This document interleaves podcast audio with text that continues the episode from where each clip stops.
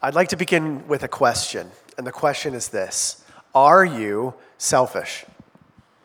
Are you, are you selfish? and of course, you would say you're not selfish, but that's something a selfish person would say. What is selfishness? Well, selfishness is of a person, it can be an action, it can be a motive. It means lacking consideration for others, concerned chiefly with one's own personal profit or pleasure. And the thing about selfishness is that is if it's in your life, which I think that it is, uh, it's likely that you are unaware of your own selfishness. Because selfishness, for most people, myself included, is something called a blind spot. It means that everyone else can see when you're selfish, but you can't quite see it. You might be totally oblivious to the impact that you're having with other people. Do you follow what I'm saying? Um, there's a meme, uh, it's actually a Twitter, uh, uh, uh something this person posted from at Kill Dads, uh, posted the most selfish person you know is at therapy being told they're allowed to be selfish sometimes. And isn't that true? Isn't that, I mean, there's true for a number of reasons. There's a, there's a question about therapy and echo chambers, not to be confused with our wonderful therapist here, Ingrid Chung Nishimoto. Uh, so we're talking about different people, Ingrid. And, uh, and um, she's building a business from scratch, and it's amazing. So we have to be excited about that. But then there's also like the idea that, like, you know, we're not always, we we don't know when we're being selfish because sometimes we're around selfish people. And that selfish kind of thing can uh, be an echo chamber for us. And so, what I'd like to do today is I would like to address three groups of people, three groups of people who are here today around the question Are you selfish? And group number one is you would say, I'm not selfish. And to you, I would say, uh, you, will have to change the background. I'm not selfish. There it is. So you would say, you know what? That's me. I'm not selfish. And to you, I would say, Yes, you are. And let me just be clear with you today. I can't help you today if you would say that you're not selfish. If you can't admit that sometimes you have selfish tendencies or you're selfish with other people, I'm not going to try to convince you. So you're off the hook this morning. But I do trust, I do trust that God will eventually allow circumstances into your life that will reveal the potentiality for your selfishness. So you're off the hook today. But group number two would be this. Group number two, you say, well, I'm selfish, but I'm not as selfish as other people. And to you, I'd say, um, well, comparing yourself with others is a race to the bottom. Comparing yourself with other people is a race to the bottom. Just because you're not losing doesn't mean you're winning.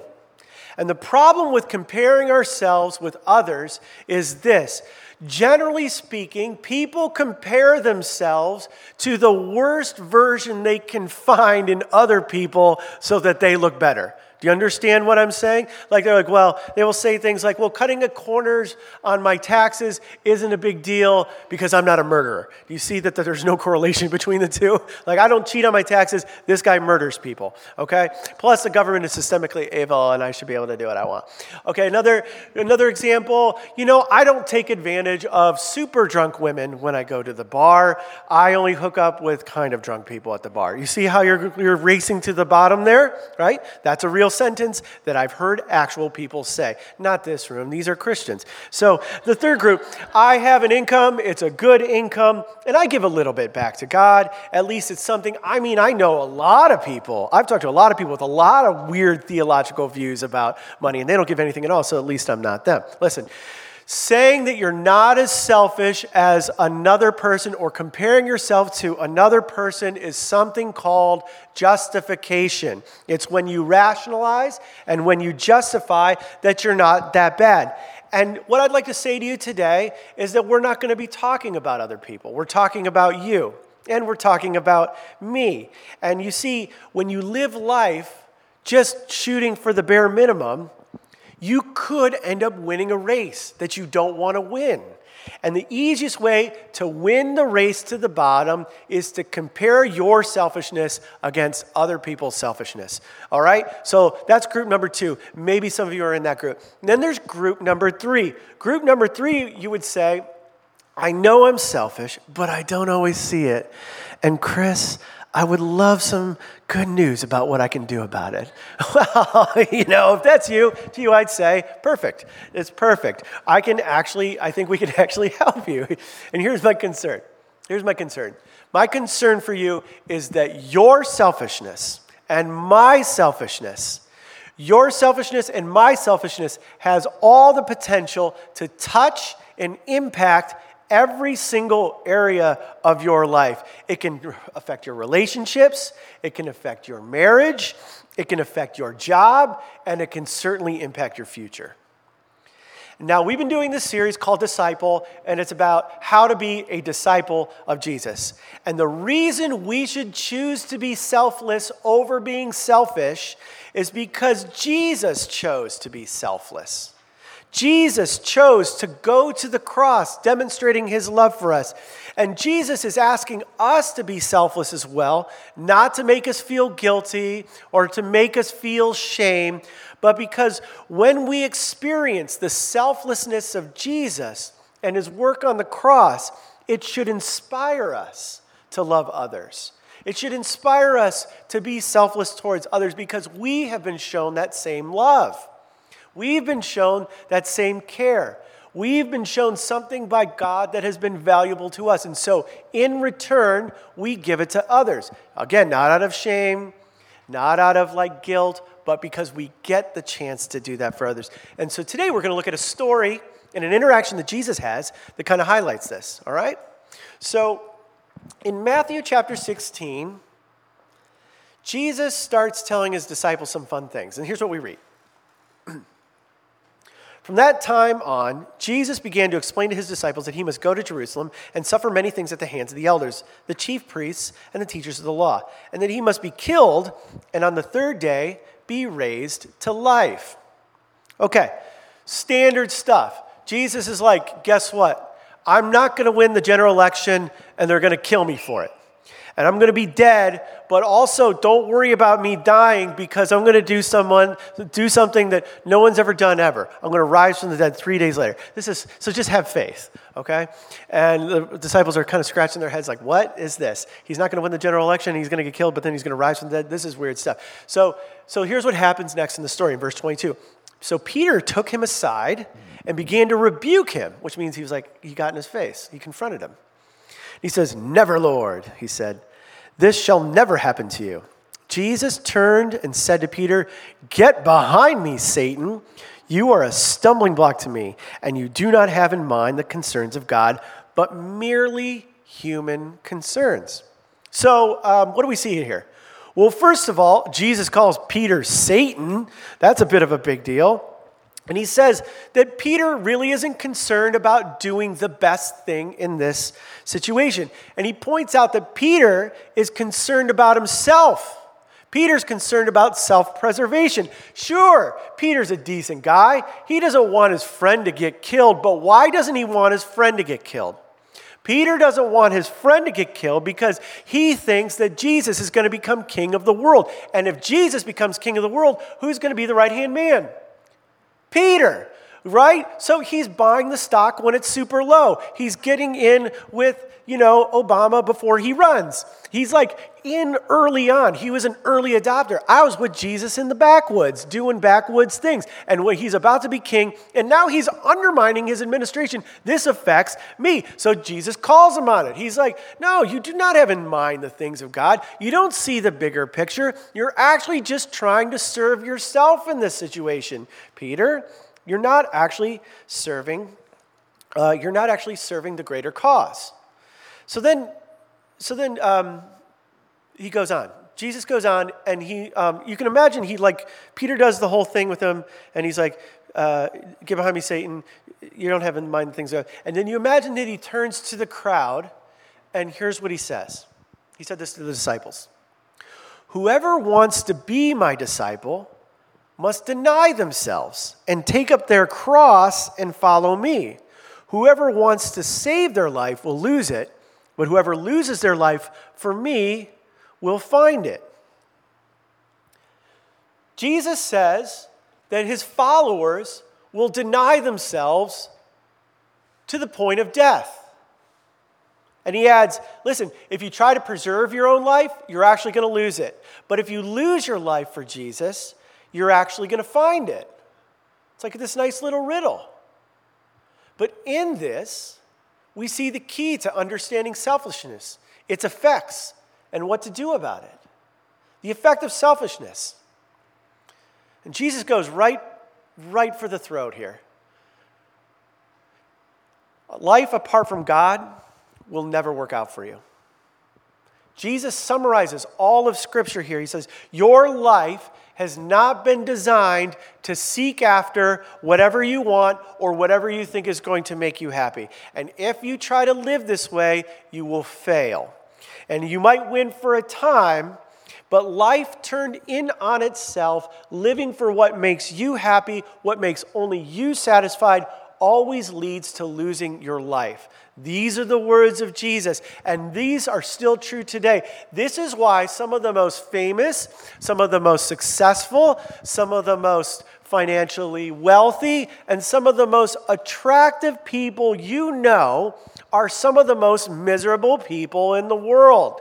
They worked hard for everything and they wanted life, you know, much like us, but they want a little bit more than you and they've won and they have the money and they have all the things. They're winners, but yet they feel an existential pain, an existential emptiness where they feel like losers. They are winners, but they feel like losers. They are full of success, but they are still empty. And no amount of money, and no amount of sex, and no amount of security in relationships will ever fill the part of their life that was designed to be filled by God.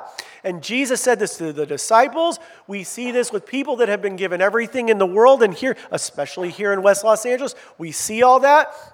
We see that Jesus has designed with God the Father, life to work to have a, a, a, a, hole in your heart that is designed for God alone. And the key to life, the key to true happiness, the key to contentment is found in the good news of the gospel of Jesus Christ. Listen, I am requesting that you do not shoot me, that you do not shoot the messenger, because these are the words of Jesus. And ultimately, you're going to have to decide.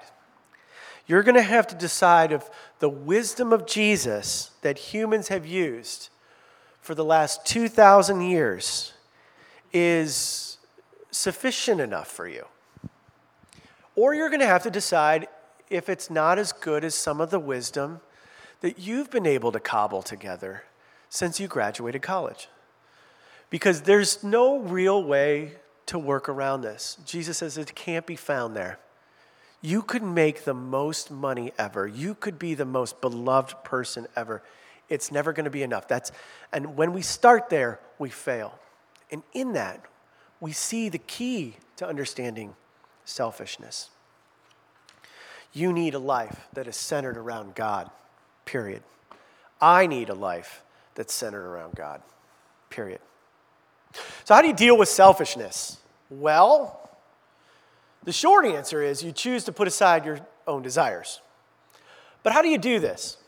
It's a little bit more difficult you know, you read a verse like deny yourself. That's like such a be- beautiful, poetic idea. Like, how do you actually deny yourself? Well, I would like to offer you some things that we find in the scriptures. Uh, and it, it, really, it can be formed around certain questions that you can ask yourself that can actually help you to determine if you're moving down the path of denying yourself or moving towards selflessness over selfishness. Because as we already discussed, each of us wrestles with selfishness. Now, unless you're in category number one, we're not talking to you. Categories two and three, we're talking to you. If you feel the pressure of some sort of selfishness, what are questions that you can learn that can help you along the way? And I want to give you question number one. Question number one, the okay question to ask is what's the best thing for me? Versus the better question, what is the best thing for my relationship with God? When I don't feel like getting up on Sunday morning to be with other Christians in worship, and I'd rather sleep in, or it's just too beautiful of a day. What's the best thing for me? What's the best thing for my relationship with God? When I want to grab another drink when I'm out with my friends and I've already had enough, And I know that's going to impact some of the commitments that I've made to other people tomorrow, or if in your 40s, for the next week. Uh, uh, what's the best thing for me? What's the best thing for my relationship with God? Okay? And when I want to watch three hours of TikToks on my phone rather than spend time in God's Word, what's the best thing for me versus what is the best thing for my relationship with God? Now, um, do you see how the question helps? And now, in case you've never heard it, in case you've never heard what is the best thing for your relationship with God, it can really be boiled down into four different things that we should do.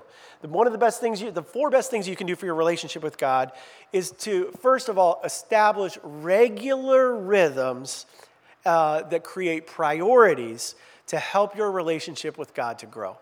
So, regular rhythms and setting of priorities that will help your relationship with God grow. And it's really pretty much four different categories. First, you should spend time with other Christians in worship. Your choice to do this this morning is not only good for you, it is good for the people around you that you are here. Because whether you realize it or not, the Spirit of God is using you and encouraging people in the room and doing something, and we're learning from each other. It doesn't make sense when we're by ourselves. When we do this together as a regular sign that God is alive and doing something, this not only is good for us as a reminder, but it also shapes us. Uh, second thing you can do is spend time in community groups. Now, we have community groups that meet or will be launching very shortly, right, Kate? We're going to be launching some, yeah, she's in the back. And right, Nicole?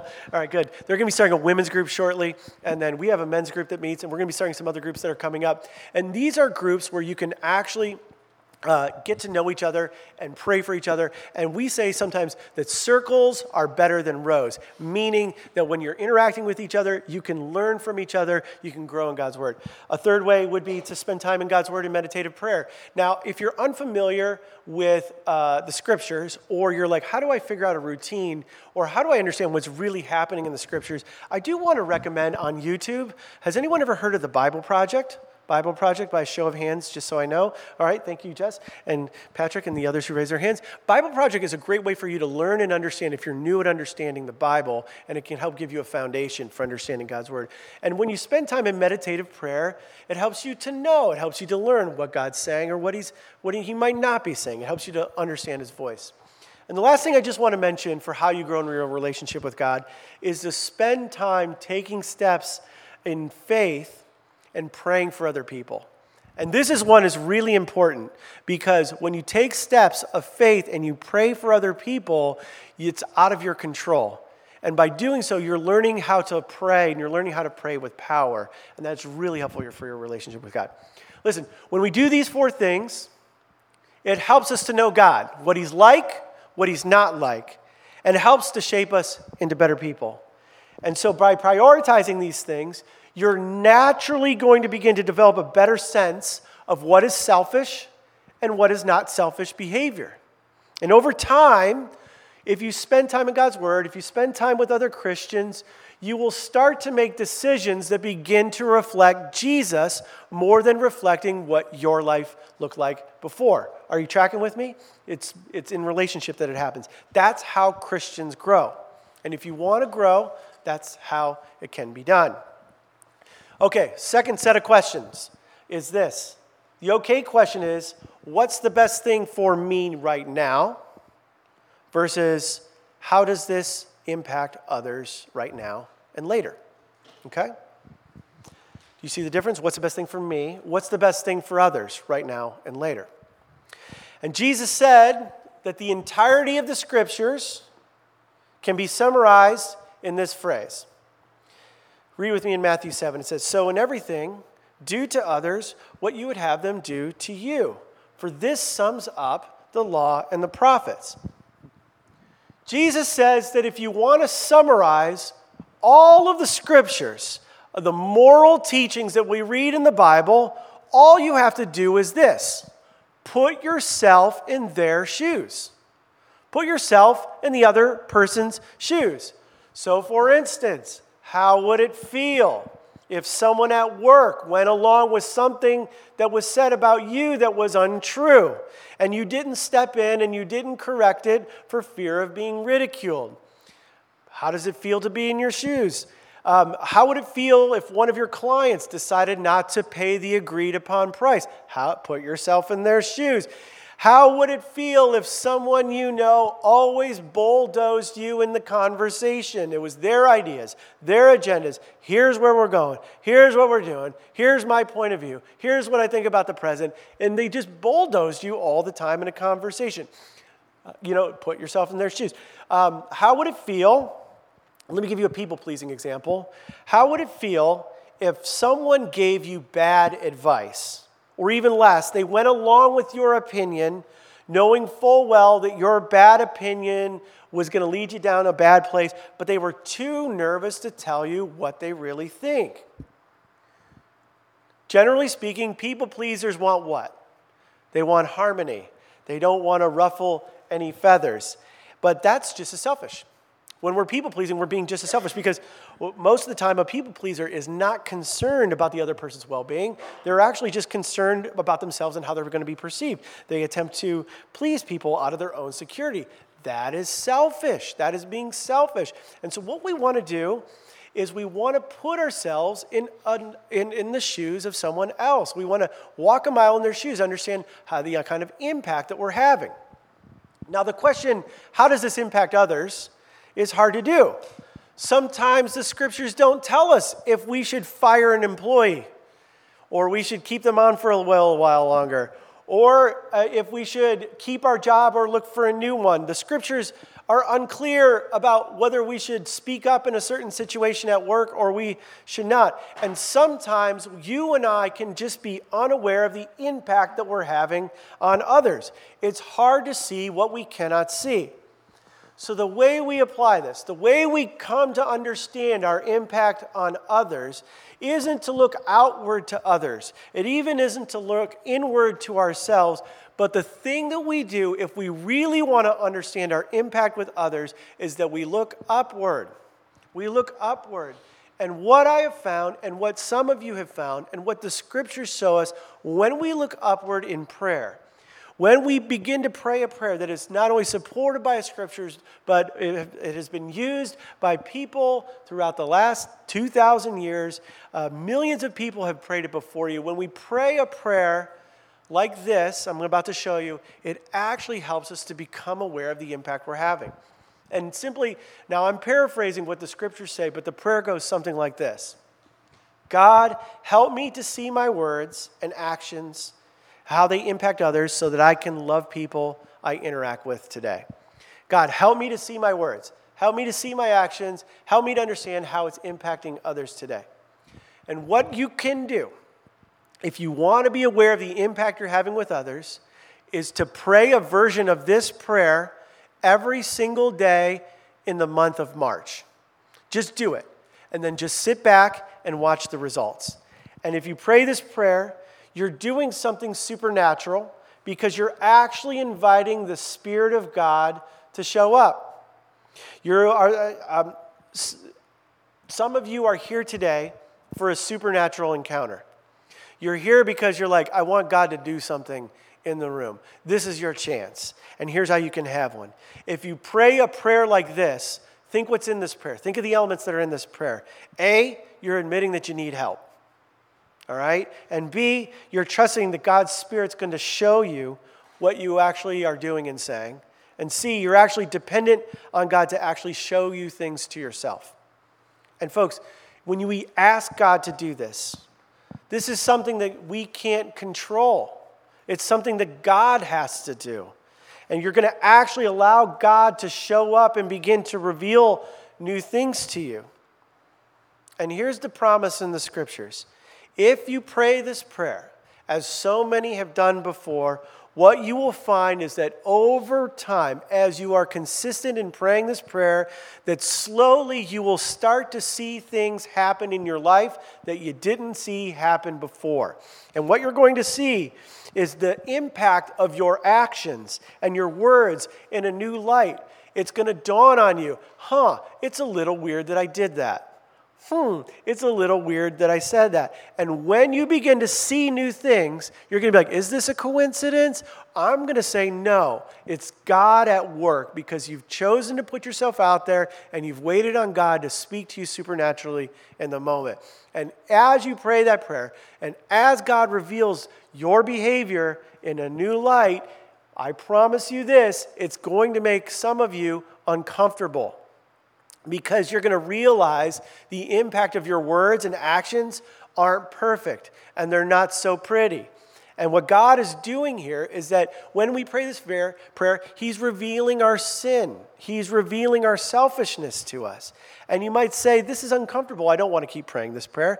But I would encourage you not to do that because when this moment happens, when you start to feel uncomfortable, that means the Spirit of God is gently revealing some of your selfish ways, some of my selfish ways, and it gives you the opportunity to make different choices. Now, I know that as Christians and Americans, we want everything in our relationship with God to be fun and easy. But I'm got to tell you, sometimes in order to grow, we need to feel a little pain. But when we ask God to give us an understanding of the impact of our actions, He will show us. But I promise you, it's going to feel a little painful. But through that pain, you can begin to develop a new way of living that's a little healthier for you. Are we clear? Are, are you following me? Do I need to go back and, and do this point? We're good? All right, cool. Nikki's just looking at me. We got it. All right, last question. Uh, I call this the best question ever. It's called When's Lunch? No. the best question ever are Are my choices and my words filled with integrity? I believe, as you should believe, that integrity is the key to getting rid of selfishness in your life and it's the key to denying yourself. And integrity is not just some pie in the sky loose idea. It's not something that's just unattainable.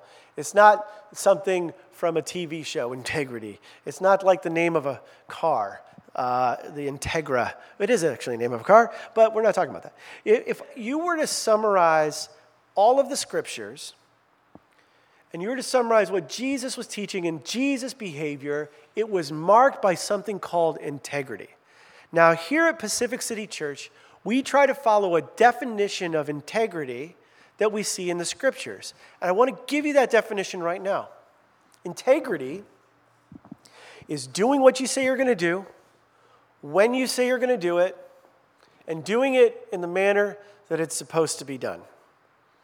And this is a powerful definition that can give you powerful results, not just with other believers, but in every area of your life.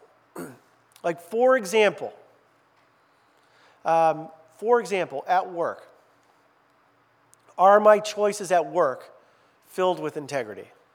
Meaning, at my job, if I have a job, um, do I do what I say I'm going to do?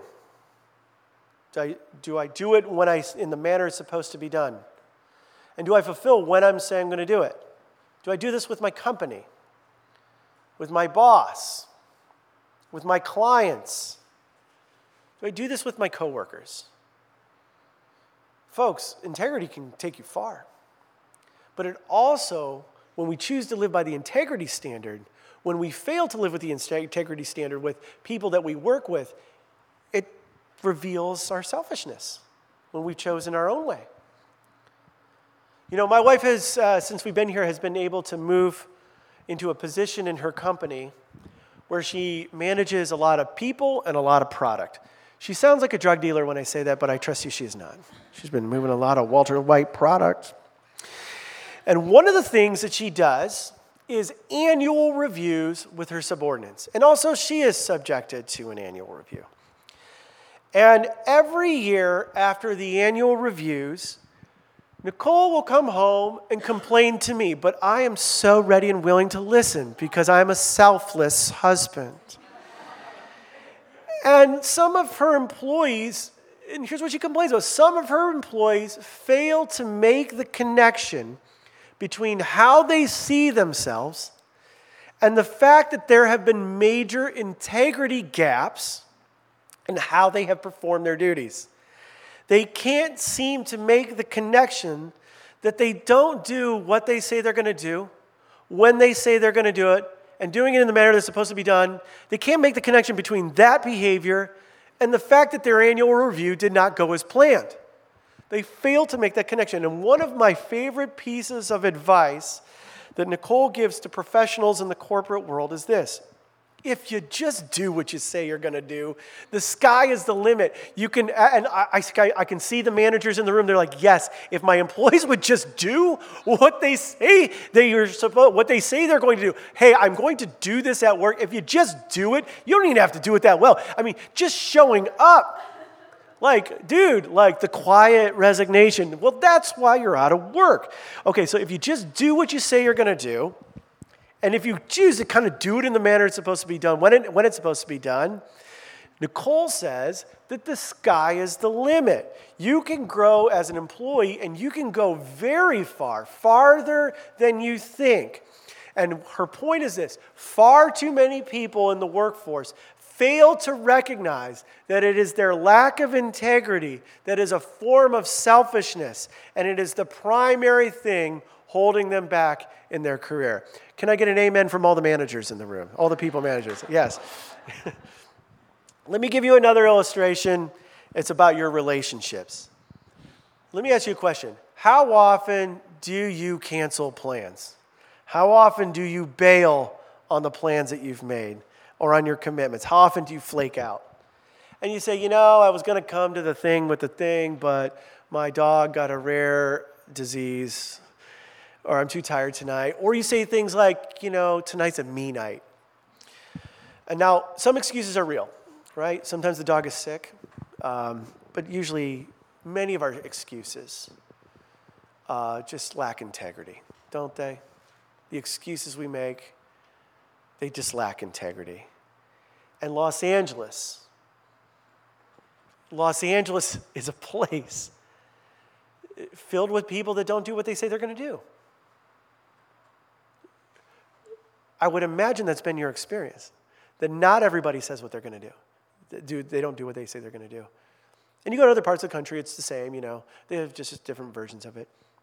Now, one of the ways that you can stop being selfish in your relationships is to make the commitment to treat your relationships with integrity. Just do what you say you're going to do in the relationships that you've you have in the, in the commitments you've made in those relationships. Like, one of the easiest things you can do is if you say, I'll be there, like, be there. And one of the things you can do is if you say to a friend, you can count on me, be someone that you can count on. Again, this city, in my experience and probably some of yours, people are flaky. And Christians have somehow gotten the wrong idea that just because there's a race to the bottom here and other people can be flaky, that Christians also too can be flaky. That's an example of a race to the bottom. But Christians should not be flaky. Christians should fulfill the commitments they've made to their relationships. Why? Because Jesus calls us to deny ourselves and to do what we say we're going to do. I want to say one more thing about integrity, and then I want to spend some time praying, and we're going to sing one more song together. And the last thing about integrity is this choosing to live your life with integrity isn't a burden, it's actually a benefit. Why? Well, living, in, living with integrity is hard because you have to say no to yourself sometimes. But over time, you're going to start to live a less selfish life, a selfless life. And here's the benefit when you live your life with integrity, you are going to start to attract people who also want to be around people who are living out their life with integrity. You are going to change the game for yourself, okay? And health, here's what, here's what we know health in relationships is attracted to health, right? Healthy people find other healthy people to hang out with. Like, if you're a healthy person, which I know that you are, you don't go find the most unhealthy person to form a relationship with. That's called toxic. And you don't want that, right? And you don't want that. If you want, so here's what I'm saying if you want better friends, if you would say, besides the people in this room, I want better friends. If you want better friends, start being a better friend. Start being a better friend to people, even who aren't really great friends back to you. And if you want success in dating and marriage, start with your own integrity. And by doing so, you become the person you're looking for is looking for. You understand? You become the person you're looking for is looking for. And yes, Jesus invites us to live selflessly, to deny ourselves. But when you follow this one in your relationships, you are the one who's really going to benefit. You get all the benefits around attracting other people that also want to live a life of integrity. And I'm not saying that if you have, haven't met the love of your life that you lack integrity. I'm not saying that. I am saying moving towards integrity can only help and serve to position you to be around other people who want to be around healthier people. You see what I'm saying? Okay. Look, I, when I look around this room, uh, I, I really hope, and the leadership of this church, our board really hopes, that we could be a church of people that are filled with integrity that serve others well. That somehow that we are on a path away from selfishness towards selflessness. I don't want to be selfish. I really don't. And I don't think that you want to be selfish either. And I know Jesus followers in Los Angeles are a minority. We're not the majority culture. Our way of thinking isn't the, the main way that people think. But imagine the impact if we were to actually take on the idea of denying ourselves, if we were to take on the attitude of living our lives with a high integrity standard so that we could be selfless towards others, I think it would be, it would look so different to the outside world. I think it would be attractive. I think we're living in a world that lacks integrity, and if we would choose to have integrity in these relationships and the relationships we have outside of this room, I think it would be a testimony I think it would speak volumes about the God that we serve. And like my hope is that as we develop the in- integrated life, the integrous life, that someday, like, you know, people in Los Angeles, not just here in this church, but people in Los Angeles, they would they might say, you know, I don't know that Jesus, uh, you know, was real. I don't, I don't know if he died for my sins, and I, I'm certainly not certain that he rose again. But I do know that Christians in Los Angeles, they are great people to hire. If you find yourself a Christian, hire a Christian because they do what they say they're going to do. They do in the manner it's supposed to be done. You know what? I don't know if I believe that uh, Paul the Apostle was stoned to death and came back to life, but I do know that, like, all my Christian friends, they're really good friends. They always show up. They're there for me. I, had, I went through a really hard time. I had a huge health crisis. And you know who was there for me? It was like these weird Christian people that meet in a cafeteria. You know, I got, I got, uh, I got ditched the other day. But you know what? My Christian friends came around and we celebrated, and they were there for me you know, there's so, there's so much that we can do around integrity that leads us to denying, like, it's, you see how it's connected to denying yourself, but, and when we move towards that integrous life, I think it can have an impact on the whole city. And so, my challenge to you is this do what you say you're going to do. When you say you're going to do it, and do it in the manner that it's supposed to be done. Not because I'm telling you to do it, because Jesus did it with you. Jesus fulfilled what he said he was going to do, when he said he was going to do it, and doing it in the manner he's done, all the way to the point of death. Who, for the joy set before him, endured the cross, scorning its shame, and demonstrating his full love for us. Do the same with others and watch it change your life and watch it change the lives around you. Amen? Why don't we all stand? So, uh, so I was uh, uh, I was worshiping like you guys were, like singing all the lyrics and stuff, but also I was praying. And uh, as I was praying, I, I felt like we're supposed to um, do one thing, which is that you want to encounter God's Spirit in a new way. So I'm going to leave a moment for that to happen. Now, it could get weird, it could be completely normal, but I'm just going to welcome God to speak to your heart and speak to your mind right now. And I'm going to pause. And then I'm going to ask if anyone here has anything else that they want to share.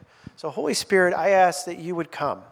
We know that you're already here, but make us aware of your presence, that you would come in power, and that you, uh, for, for, those of, for those in the room that are seeking an experience with you, to know that you're real, uh, that you would break through, and that you would do something new right now.